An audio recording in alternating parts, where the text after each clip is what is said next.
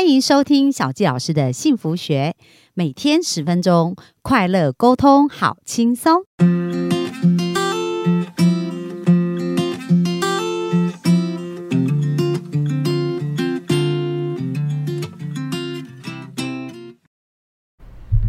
迎收听小佳老师的幸福学。那我们今天非常开心，继续专访我们的好朋友，我们的国祥老师。那他呢，其实在呃教，他每次都说啊，不要叫我老师，但是我真的很想叫他老师，因为我在跟他学习种子读书会这段时间，真的有很巨大的一个收获。而且哈，我觉得他是一个非常有智慧的人，我很喜欢听他分享啊，就是让我的智慧可以一直被开启。那昨天我们谈到金钱跟我们的关系呢，那今天呢，我们就来聊聊财富的实实相到底是什么。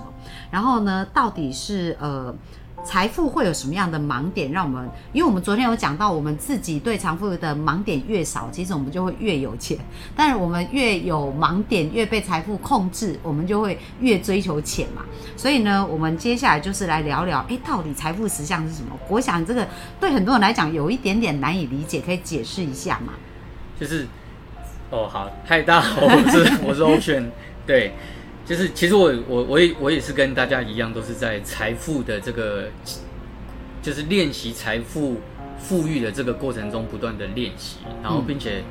认识自己，然后找到答案。那我们不是完美的人，就是事实上我们也没有完美的人，就是就是因就是因为我们自己不，我们先能够财务觉醒，一个很重要的关键就是你要你要先承认自己在财务上并不完整，也不完美，嗯，这是很重要的。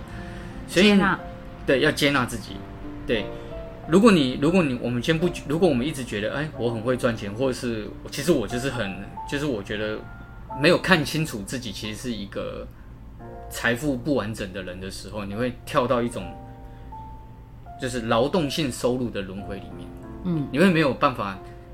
逃出那个框架，就是那个工作赚钱，然后才有收入，工作赚钱才有收入的那个框架里面，因为你没有看清楚真正财富的实相是什么。那财富的实相，我这边用一句话来解释：当和尚又要钻石一百七页，这里有一句话，这样他的意思是这样说：为了看见自己的事业飞黄腾达、财源广进，你必须保持慷慨大度的心，以在潜意识中植入正确的命运。它后面有一个刮符叫做布施，哦，就是财富的实相其实很简单，其实就是慷慨大度的心，嗯，这就是真正财富的实相。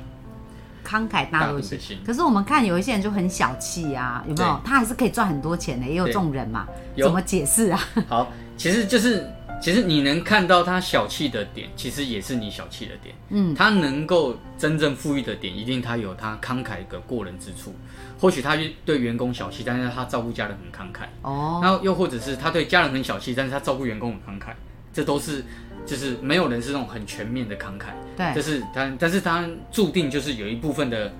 面是比较大，所以造成他的财富的流向是比较多的。那有些人他投资，他就是比较，他就是比较比较、就是、很慷慨大度。对他就是他就是能够在房地产的项目，他就是他就愿意很快的砸个几千万，然后投资房地产，然后他并且能够在这些地方回收，因为他在房地产投资他是没有死角的。嗯，对，那每个人都有他慷慨的一面，哦但，但但和尚的钻石书里面指的是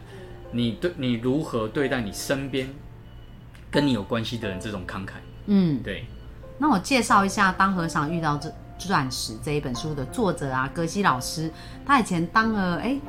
啊，国想来介绍好了啦，因为 我们的朋友可能对这本书也不是很熟，可以简单让大家了解一下好，这这本书。的作者啊是麦克罗区格西老师，然后他曾经就是在那个斯拉杰士，然后修行，然后就是他就是成为格西，格西是一个佛学博士的尊称，要修行二十年才可以、才可以得到这个尊称。那格西老师他就是在寺庙中完成这样的修行，那他在寺庙修行前，他是美国普林斯顿大学毕业的高材生，他是一个非常优秀高材生。可是他为了追寻人生的真理，所以就去寺庙里头修行，然后去找到这个生命的意义。那他在成为格西之后啊，他的上司就鼓励他出来，就是把他学佛的经验落实在生活里。然后，所以他就去，他就回到纽约去经商，对，纽约去创业，然后经商，然后他在经商这个过程中，就是把就是一个负债五万美元的钻石公司，成为两亿五千万美元的营收，最后被华伦巴菲特收购。嗯然后他把这个心得写成了《当和尚又要钻石》这本书。嗯，对，就是一一个蛮酷的、蛮酷的、蛮生活落地修行的。我把这本书其实它有一个核心概念叫佛商，嗯，就是佛商。那我自己本身是基督徒啦，但是但是其实佛学是一种，我自己其实有一点一开始是抗拒佛学或种子的这个概念，但是我发现它其实是一种生活哲学、对，就其实也是一个哲理哦，对不对？哲理，它不影响它不影响我对神的认识，或是我对我信仰的认识，它没有冲突。对对，那其实小纪老师有一样，因为我在十几年前就听过这本书了，这样，但是呢，我当时翻啊，我就看没两页，我就觉得看不懂。那是因为透过这个种子读书会，那我觉得格西老师本身也是一个非常有智慧的人，就是说他把他呃，其实种子法则就是种瓜得瓜，种豆得豆，那你想要什么你就先种什么这样的概念，所以他把它落实在他的创业，所以他可以连续十八年，就是他的公司的营业额都是正成长，因为创业一般来讲不可能都是有起落嘛，但他就创造了一个奇迹，就不断的正成长，而且每一年半公司就翻倍一次。然后他就会讲到说，哎，真正重点就是我们想要得到什么就种出什么啊，就是我们先付出，所以也印证我们在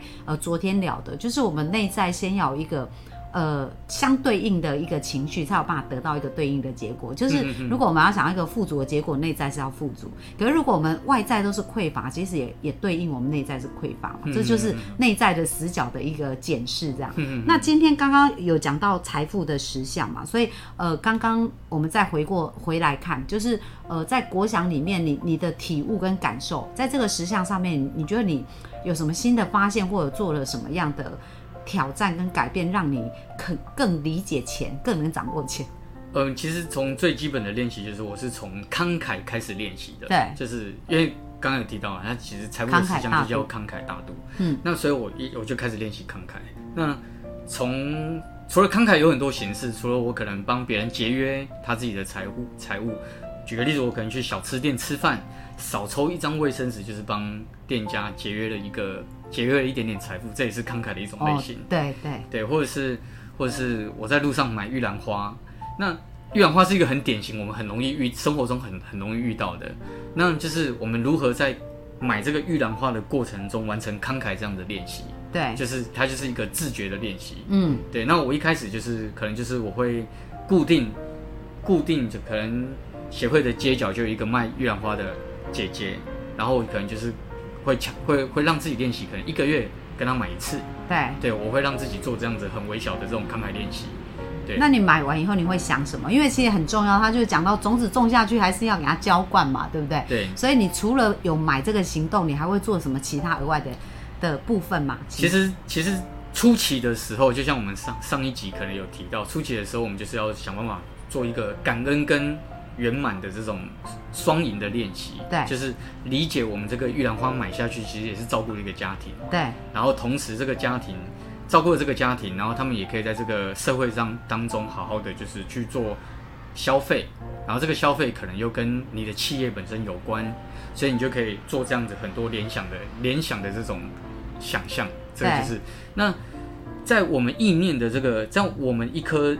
生我们的思想当中，它其实是分三个部分，它就是意图、情绪。就是我们会先有一个意图，就是你想买一兰花的意图是什么？有一个想法先出现，有一个想法，对。然后再就是你买的这个东西，通常我们会替自己开心，那你就会产生一个喜悦的感受。对对。然后再就是结果，嗯，结果就是结果就是这个这件事情之后怎样影响到你自己？那通常通常这个结果就是影响到你自己会有更有更喜欢自己，或者是觉得自己是一个很棒的人，嗯，这些东西都会。就是很微小，一点一滴的增加你在财务上面慷慨的这种状态，嗯，这样子。哦，那其实有印证到那个国想有提到，就是说，其实钱就是跟我们自己的关系啊。对。因为很多人其实他是不喜欢自己，没有价值感。对。因为前阵子我看一本书叫《敲醒你的财富能量》，啊，它里面也提到，就是说，呃，当我们呃感觉到罪恶感，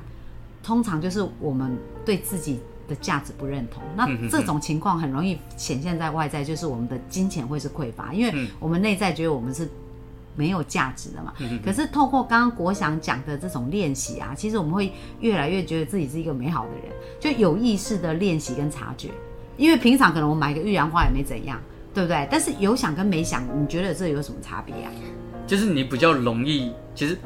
初期的时候，我建议是一定要想，嗯，但是后面你可以不想，为什么？因为你后面的层次可能更更不一样，就是你可能可以落实到就是爱的惯性。什么是爱的惯性？就是你帮助别人是无所求，对，那这里很好。这个这已经进阶了，这就进阶。这这种东西就是帮助即是帮助，你不需要就是有一种交换心或利己利他人的心，就就不需要。对。但初期我建议就是你一定要做感恩的练习。嗯，对，因为因为你不做感恩的练习，你也不可能成为那个爱的惯性的本身。对。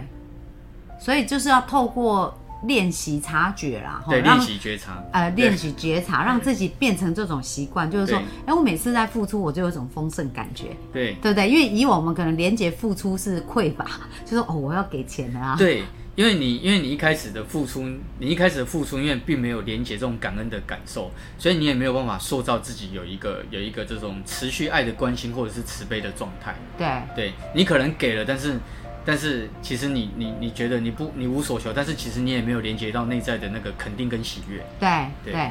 那其实这也是呃小纪老师常常在讲，就是潜意识运作原理啊。因为我们人会受两种情绪的影响，一个就追求快乐，一个逃离痛苦，对不对？那如果你每次付钱你都觉得很痛苦，那自然而然我们内在就会不想跟钱 产生关系啊。因为我觉得我每次要付出它都是痛苦，可是如果经有刚刚这种练习，其实我们对付钱这件事，对付出这件事会连结的，其实是快乐的，对不对？因为我们想说，哦，那我们这样一切的美好，最后都回到我们身上嘛。就是，所以你知道，我我后来我也只要我去超商啊，这种便利商，他们不是都会放一个那个存那个捐献钱零钱的嘛？那我只要每次去，我都会投零钱，这已经变成一种习惯。就从我上了读书会以后，然后每一次投钱的时候，我就会开始把这件小小事想得很大。就说哦，我现在投这一块钱、两块钱，可是他好棒哦，因为集合这么多钱，是不是就可以帮助好多？呃，他们可能是资助小孩啊，或者是资助老人家，或者是各方面他们都会写嘛。因为我记得我那时候问过国想，国想他说，哎，你要看他什么用途，然后就去想这个钱付出去，然后在这个用途上帮助了哪一群人什么之类。然后，所以我每次在投钱，就是。是一开始我都刻意练习，但是现在我只要一投钱，我产生一个画面，就是哦，他们就因为这样变得更好，所以已经产生一种连结，是不是？这就刚刚讲的那种爱的惯性的感觉。对，你的爱的惯性就会持续被滋养，然后你就能够更慷慨去面对，或者是更没有死角或没有恐惧的去面对，就是你你所需要就是挑战的事情，你你可以挑战东西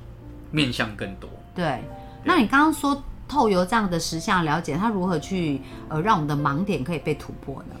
呃，我觉得可以做，我可以建议可以就是写一点日记，嗯，就是把你今天的好事，就是把它做一个记录。对，那你记录完之后，你可能可以就是了解你自己今天做哪些事情，然后统计一下，然后可能几个月之后，你就可以比对一下，哎，你是不是能做的事情变多了？嗯。对，那我我举一个自己好，我几年前就是上课的时候，我就看到别人分享自己开始给父母亲孝养金这个这个责任，我就觉得好伟大哦。哦，我自己不是那种可以给孝养金的人，对，因为我父母。亲本身还在赚钱，但虽然他们也是很挣扎在赚钱嘛，就是其实他们很辛苦，就是退休了还在还在做生意。啊，我这边再讲一下，其实国祥很厉害，他帮他妈妈的那个房贷全部都还清了，然后还可以给他妈妈孝养金，然后让他妈妈对于财富是很安全的。然后现在有八位数字的存款，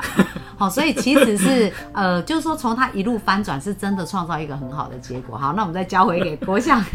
把你秘密讲出来，就是。就是那个，就是一我看到别人可以给相金嘛，那我自己也觉得就是好像是一个很棒的练习，然后我也想要减轻我父母的负担，可是其实我是害怕的，因为我觉得我给父母一两万块，那我自己就少一两万块的生活费，我会担心。啊，对，其实我的生活费也是算的很刚好，嗯，可是可是其实就像刚刚给玉兰花或是缴或缴东西或是捐零钱，他他其实他你对自己练习的那个观感，慈悲的那个观感是。是慢慢在练习的，你还没有培养到一个爱的惯性，但是你却是借由一种想要双赢的方式去练习这种、这种、这种给予。然后我一开始就给父母，可能我、我、我、我、我偷偷立一个目标，先给每个月两万块。可是老实说，我第一年下来没有一次完成的，每个月就是给三千块、四千块、五千块。嗯，可是我练习了这样，可是我就是强迫自己。一定要在我的嗯在我的财务的这个责任感当中，要替我的父母就是多赚下这笔钱。结果他就在我的第一年的第一年虽然没有达成，但是好像也达成了三分之一。对，那第二年就是勉强，就是第二年就是他他完成的那个百分比度就更高了，就几乎就是每个月可以完成两万块，但是还是没有完成。然后我一直到第三年，我就可以很轻松的完成。哦，我发现这样子的对自己财富的这种负责跟扩张，就是这种爱的连接的的延伸，强迫了我自己在我自己的收入跟生意生意当中有一个有一个更深的面向的责任要打开。嗯，就是我发现我在生意上面的品质更好，因为我我每次给父母亲孝养金，我就对自己更有自信，我对客客户谈话就更有自信，对，我的，然后我的理财就更有自信，所以是正向的循环它。就是正向的循环。然后其实我也没想很多，这些自信或者是这些好的直觉来自于哪里，我、嗯。我其实也没想多。嗯。他然后他就是让我就是举个例子，我有一次买股票投资，对。然后失利了，就是我就买错方向嘛，对，就是太急了，然后就就很早就进场，然后结果我的家人就跟我说，没没事啊，就是你，我就我就他就一脸看我沮丧，结果我母亲又看我沮丧，然后或是我也会跟温妮姐讲，然后他们就会看我很沮丧。可是你知道，如果你平常其实就是都有在做这些事情的时候，那时候我的母亲就跟我说，没事啊，你是一个很乖的小孩，老天也不会让你的钱有损失。我本来要赔本离场的，可是那一赔就几百万。可是那个，可是我家人就就是跟我讲了这句话就是说嗯没事的，你是个孝顺的孩子，不会怎么样的。可你知道那时候就是我就得到了一种就是平常你帮助别人的这种回馈的鼓励，然后就定心丸。对定心丸，然后你就哎几个礼拜之后，其实就很奇迹的回到你原本的那个犯错的那个点位。就是我觉得这种很微妙、很微小的奇迹是源自于你先照顾、慷慨他人，所以你在事后的生命里面会有很多直觉，或者是就是这种意念上面的信心，或是慈悲，或是更柔软的这种，就是生命的这种回馈，会反回到你身上。哦，所以刚刚那个其实是同一只股票没卖，然后后来就回来。如果当下卖，可能就损失几百万。因为对不对当时你就找我人是这样子，你你可能赔了就想要就很怕会再赔想离场更厉害这样。对会会想要他可能会赔更多。对，但是因为妈妈那句话，让你就是哎继续等待，后来他就回到原来的水位，是这样的概念。他他没有很他没有很无形，就是他不是一种不是一种很就是不科学的，他对他就是你平常帮助的人，他其实就是在很生命中的角落，就是你平常支持别人，别人就支持你。他其实只是，可是你知道妈妈的支持，就是我觉得就是他给我很大的鼓励，嗯是这样子。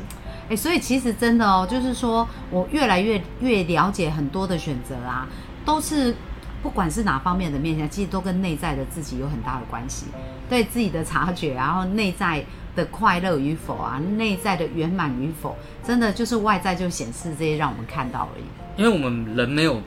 办法自己帮助自己，对，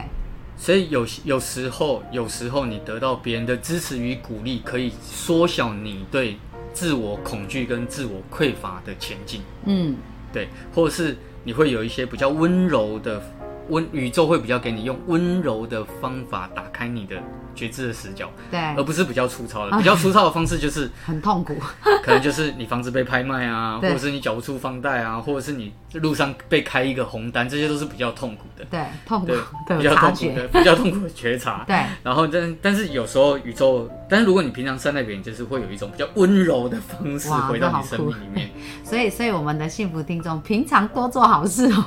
好事就回到我们身上了。那我们今天呢，就差不多是到这里。那明天呢，我们就会讲到就是要怎么去做这样子一个练习哦，让我们的呃接纳跟我们的觉察能够呃快速的往上，那我们的财富水位也可以快速往上。那我们我们就期待我们明天精彩的分享哦。那我们今天就到这里喽，拜拜。嗯，拜拜。追求很辛苦，吸引很简单。小纪老师从二十四岁就想结婚，却到三十九岁才遇见真命天子。以前无法理解为什么这么努力却得不到想要的幸福。透过吸引理想伴侣三步骤，三个月就吸引到我的另一半，而且十年来幸福成为我们的持续进行式。想在二零二一年脱单吗？想要快速吸引理想的另一半吗？小纪老师和陆队长联手合作，将在九月十二星期日下午加开一场三小时的吸引理想伴侣线上工作坊。另外还有课后三十天的操练，让您不仅拔除限制性信念，更可以定做一个理想他。小杰老师已经帮助许多人在一百天内吸引到理想伴侣。如果您迫不及待要奔向幸福，赶快点击节目下方链接报名，牵起您美好的姻缘线。